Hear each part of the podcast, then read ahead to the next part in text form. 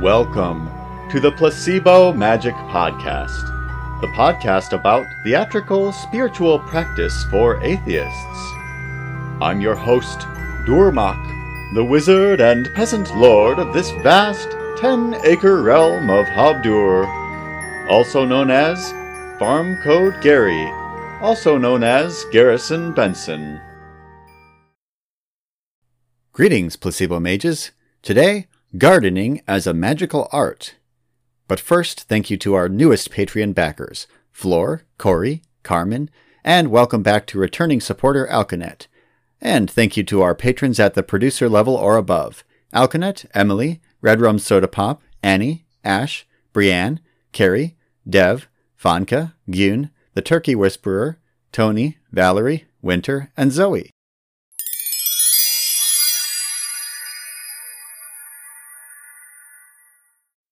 All right, so this is a type of episode that I um I did one and then I was going to do a bunch more and I just uh, for whatever reason I haven't gotten back around to do those until now, um, which is to these magical arts episodes where I look at a different art form or hobby, a specific one, and, and kind of break down, you know, the overlap of the Venn diagram between that that hobby and placebo magic. So I did one of these episodes for tabletop role playing, which is a very well received episode, and then I've just ne- never gotten back to them. So here, here it's happening, and I feel like I, I could definitely, I could do do more of these soon. I mean, I have them, I have the ideas rattling around my head to do episodes about poetry and about theater.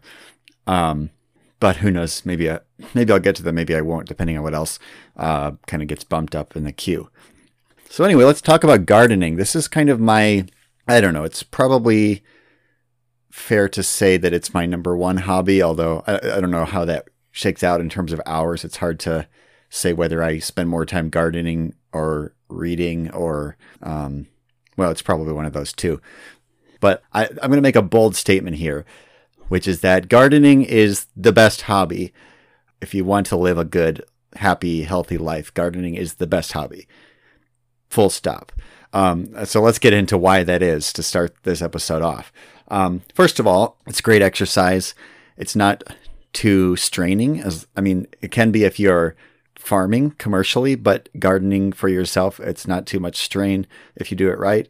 And um, it's just very good for your body to get to move in those kinds of ways. Gardening also gives you, you know, sunlight and vitamin D, which are um, sunlight is great for your mental health. Vitamin D is great for fighting off the, the coronavirus and, you know, just for your health in general.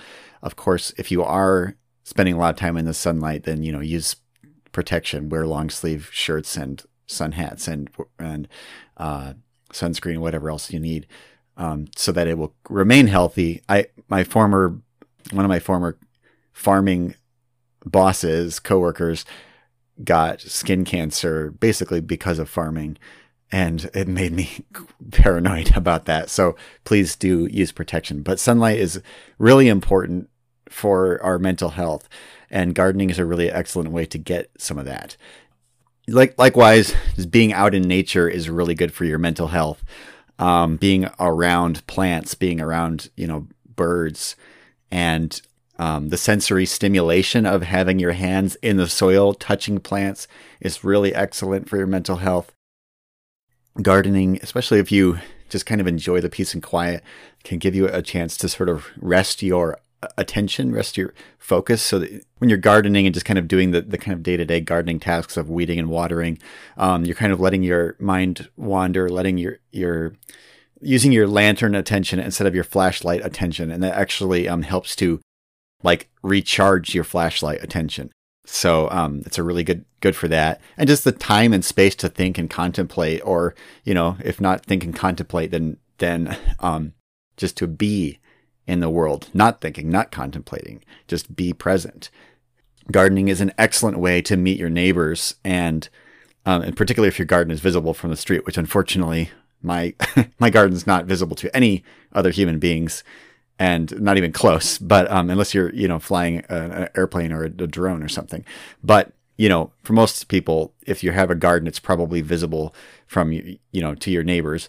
And it's a really excellent conversation starter where you can start, you can talk to somebody who you don't know and you don't really have to navigate all the garbage of small talk and asking, what do you do? And, and, you know, all that stuff. You can just get right down to brass tacks and talk about potatoes and tomatoes and, and carrots. And, um, gardening is a hobby that cuts across almost any kinds of demographic lines. Gardeners can be, you know, as likely to be young or old, liberal, conservative, male, female, or any other gender. It cuts across racial lines, ethnic lines, and it's like this common ground that you can have with with any kind of person. I mean, as long as they're a gardener, anyway, um, which is the best kind of person there is.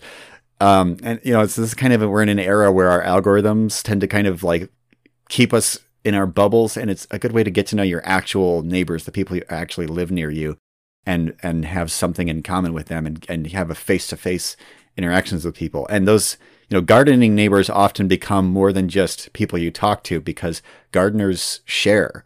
We share transplants, we share seeds, we share produce, we share space, we share advice, we share tools.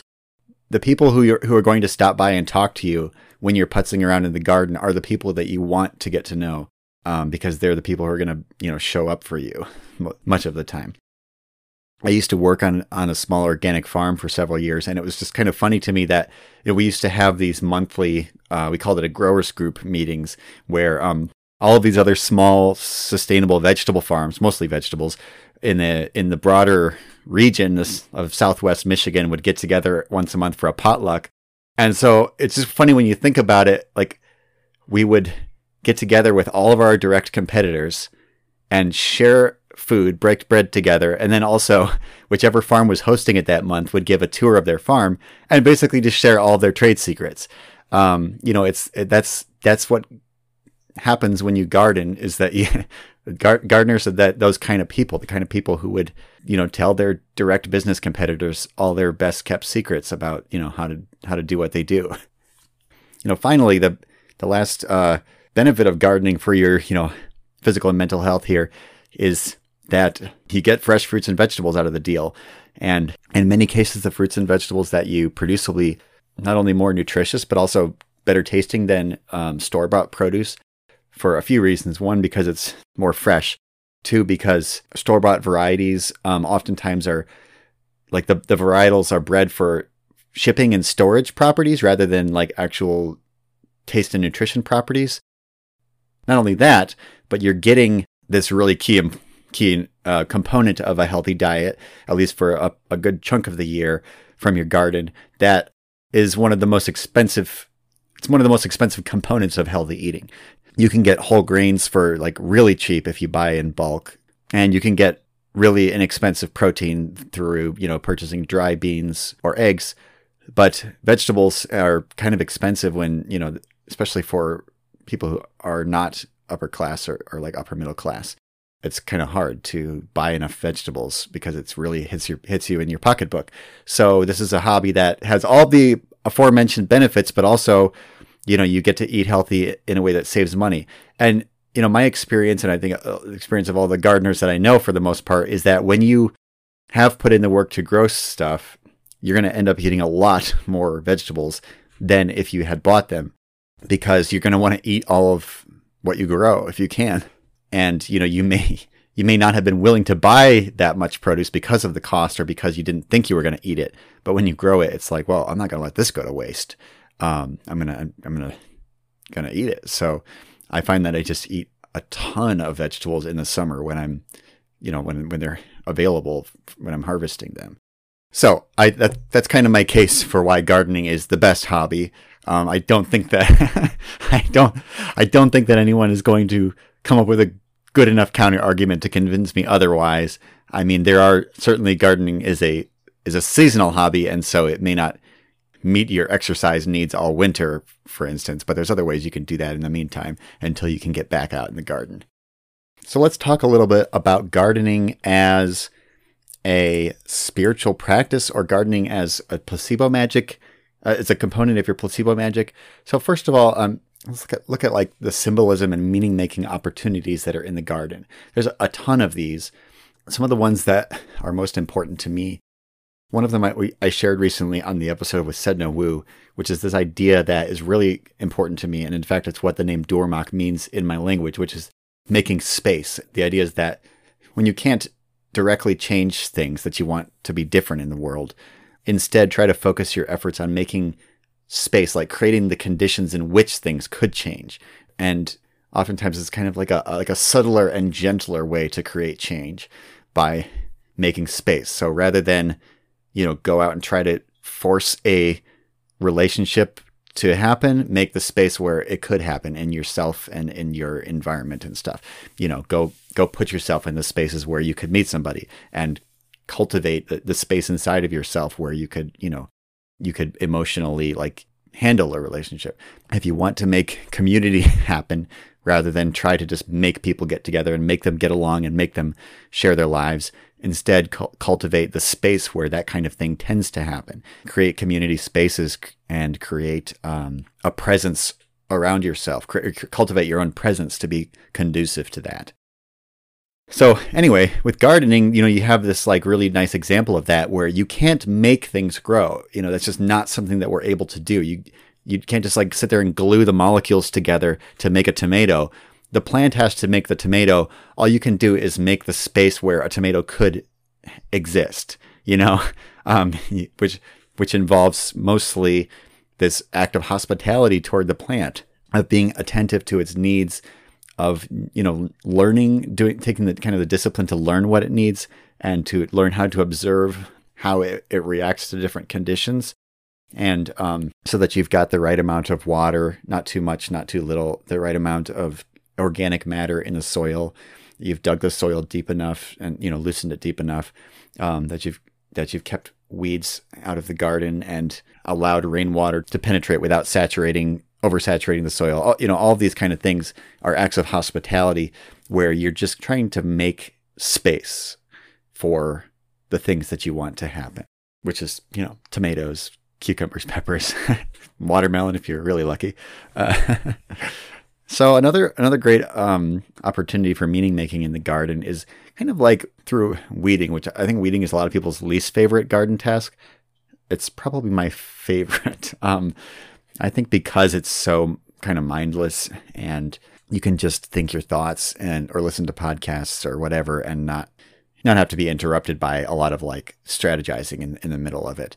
But I like to think of weeding as you know, it's just this like slow and steady work. I think of it as kind of working on yourself. You can't like nuke the weeds. I mean, you can you can nuke them with like chemicals in a short term sense, but they're going to come back no matter what you do. And what you really want to do in the long run with weeds is reduce the amount of weed seeds and roots in the soil over the course of many years. And you can do that partly by pulling weeds, partly by um, you know, making sure that they don't have the opportunity to to flower and set seed. But to some extent, there's always going to be more showing up because of um, birds are going to be dropping seeds in the garden. Seeds are going to blow into the garden, and you're going to be um, as you work the soil, you're going to be unearthing like really old seeds that are still viable and and uh, are going to come up. So just like working on yourself and kind of trying to like deal with your own flaws and um, and foibles, like they're not going to go away permanently. You can't you can't like find this like ultimate final solution and just you know destroy those parts of yourself. It's just an act of ongoing stewardship. It's really more about showing up consistently and not expecting progress to happen overnight. You know, it's like if you if you started a new garden or if you reclaimed like a like an overgrown garden, you can't expect the garden to be weed free on year one when there's like this huge quantity of weed seeds and weed roots in the soil. But if you consistently focus your attention and your time on removing those weeds, then you know the next year there's going to be a lot less. The year after that there's going to be a lot less, and so on. And eventually, it's going to be a very manageable problem, just like it is with you know your your anger, your impatience, your um, anxiety, you know all of those kinds of things that we all struggle with you can really turn weeding in, in particular and, and, a few other garden tasks, maybe watering, um, into a practice of mindfulness. It's just the right kind of work where you you can just you know focus your attention on the texture of the weeds as you pull them.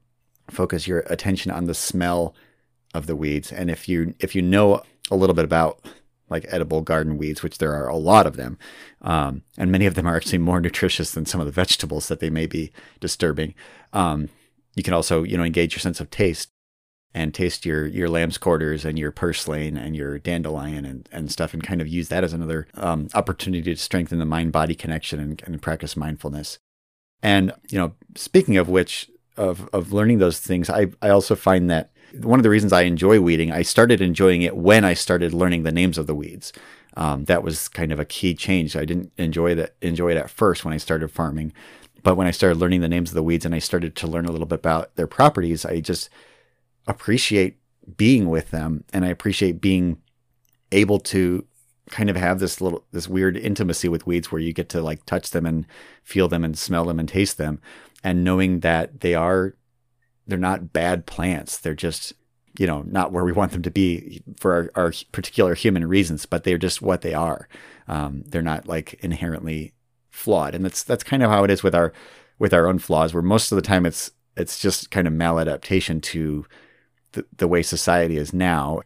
Most of our most of our flaws come from things that we evolved to do for evolutionary advantage, evolutionary adaptation that now are not good adaptations in this environment.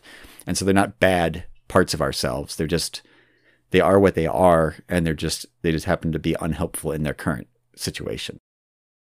Another really nice opportunity for meaning making in the garden is composting. Composting is basically you're taking your failures and turning them into future success. And it's a really nice metaphor for for mindfulness or for um, you know spiritual practice where you're you know you take these parts of yourself that are kind of unhelpful and you apply this focus beam of your attention and they and you turn them into something helpful. You know that that's what composting is especially when you know if you may know if you build a compost pile large enough and you can sort of construct the pile in the right way it'll actually heat up um, with uh, what's called thermophilic activity, thermophilic bacteria, and that will cause the decomposition to happen much faster, and it'll also smell better than than anaerobic decomposition, which is the you know the slower, colder flavor. So yeah, that you know that thermophilic composting, it's really a, an apt metaphor for mindfulness because of the warmth of the embrace that you that you kind of give to your to yourself and to your emotions that helps to transform them into something more, you know, more helpful. You could also think of it as like alchemy, kind of like if you remember the the mood alchemy episode, you can think of the compost pile as being a, a form of alchemy. And you know, you kind of get it kind of gives you this almost like giddiness about failure. I think really the the biggest difference between someone who has a, a green thumb and someone who thinks that they don't have a green thumb is that people who have a green thumb have a appetite for failure, and people who don't have a green thumb have a low tolerance for failure. That's really what the main skill of being a gardener is. Everything else is just details, but also gardening will give you that skill. I mean, you know, it'll level up your appetite for failure. And part of part of this is composting that you just have this experience year after year of like, oh, this, you know, all my cucurbits were killed by frost, so into the compost pile they go. And oops, I didn't pick those tomatoes in time. Into the compost pile they go several years back when I was working um, full time on an organic farm, I listened to an audiobook of uh, Nature by Ralph Waldo Emerson, the um, American transcendentalist.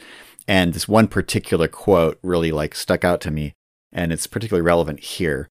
All things with which we deal preach to us. What is a farm but a mute gospel? The chaff and the wheat, weeds and plants, blight, rain, insects, sun, it is a sacred emblem from the first furrow of spring to the last stack which the snow of winter overtakes in the fields. So basically, the way I interpret that is that he, you know, he just sees just the, the ordinary processes of agriculture as being this this source of wisdom and meaning if you if you're willing to look for it. So let's talk a little bit, about you know using a garden in the context of placebo magic.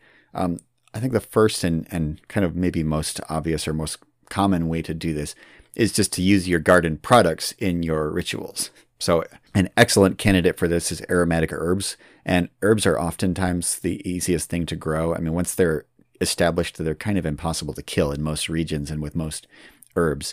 And sometimes they're a little too vigorous and they overtake the rest of your garden, as is the case with mint. But because, you know, the sense of s- smell has such a powerful uh, effect on our on our sort of um, subconscious and our particularly like our our habit formation and our memory this is a really excellent opportunity to be able to use something from your garden that will then have kind of a deeper, you know, more or more su- substantial meaning already kind of imbued in it just from the fact that you put all this time and energy and attention into growing it. So, you know, other other kind of products you might use would be like, you know, corn stalks, pumpkins, gourds, flowers, whether, you know, fresh or dried. You know, there's all kinds of different products from your garden that you can use. And not only um, the things that you grow, but the things that you find in your garden, whether that's like snail shells or really interesting rocks or bones from animals, you know, I found all those kinds of things in my garden in the past few years, fossils, feathers, you know. So it's an excellent like source of that stuff. And when you're spending time in the garden, those things will just kind of find their way to you.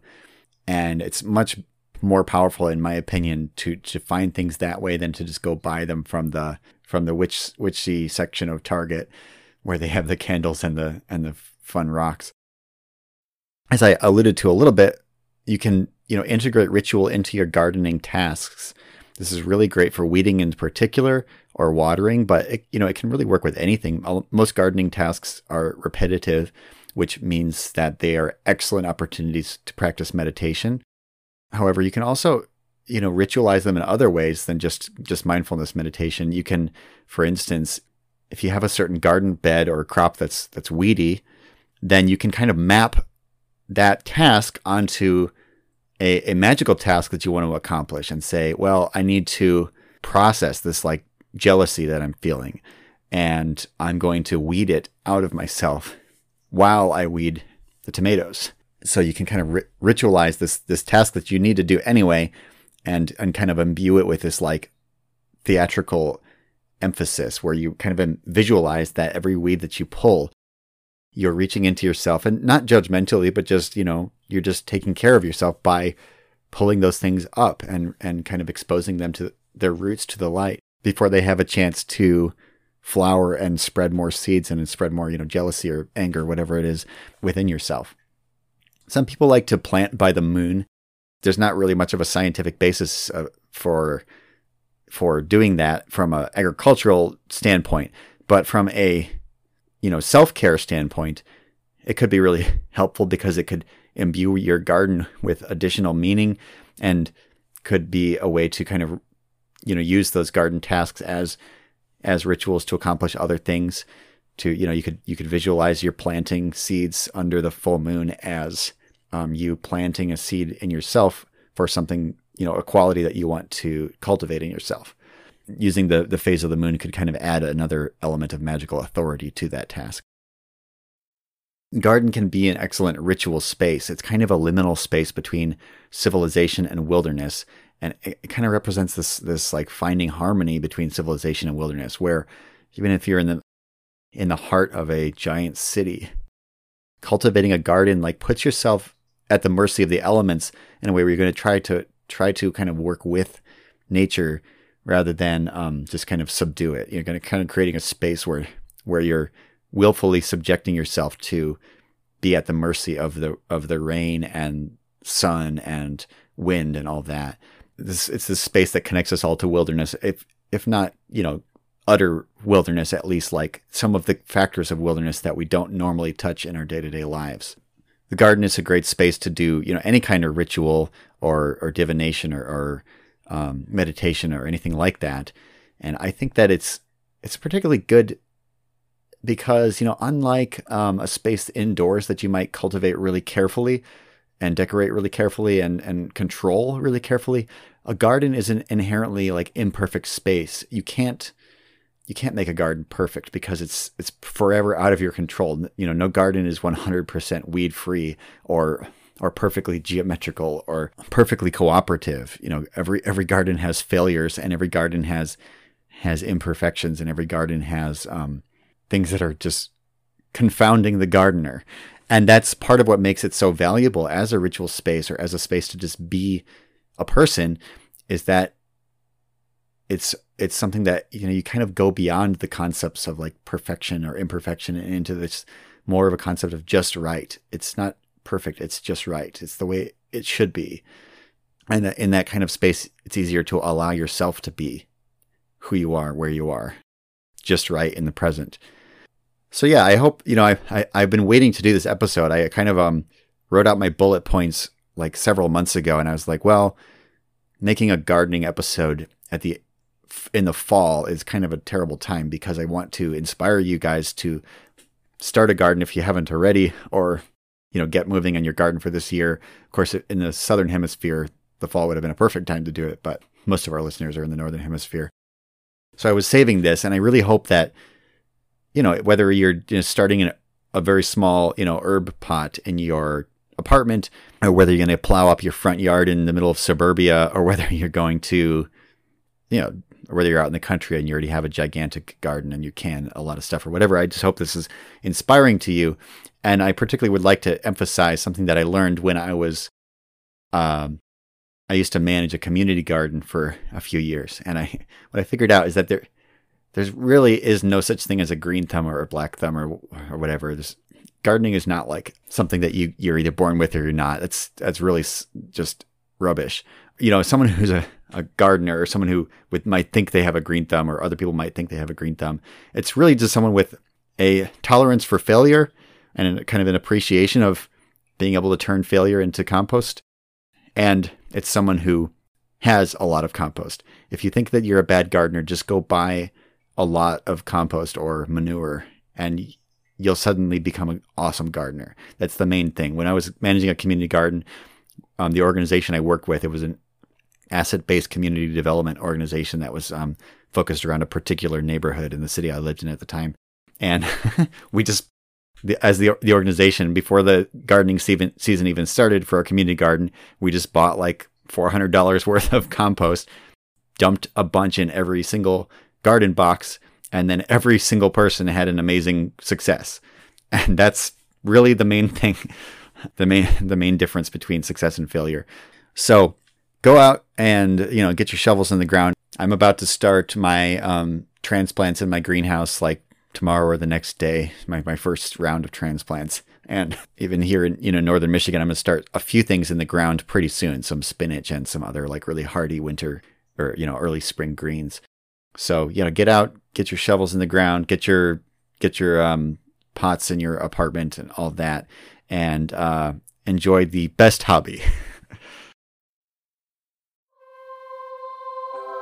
You can find the Placebo Magic podcast and my poetry and other writing on the web at farmcodegary.com. Send your feedback to farmcodegary at protonmail.com and let me know if I can read your feedback on the show. Music is by Kevin MacLeod of Incompetech.com and licensed under the Creative Commons Attribution 4.0 license. You can support the show by giving us a review on your podcast app of choice sharing an episode with a friend, or becoming a Patreon supporter at patreon.com slash placebomagic. Patreon supporters also gain access to our Patreon exclusive bonus show. Remember, magic is a metaphor, and metaphor is magical.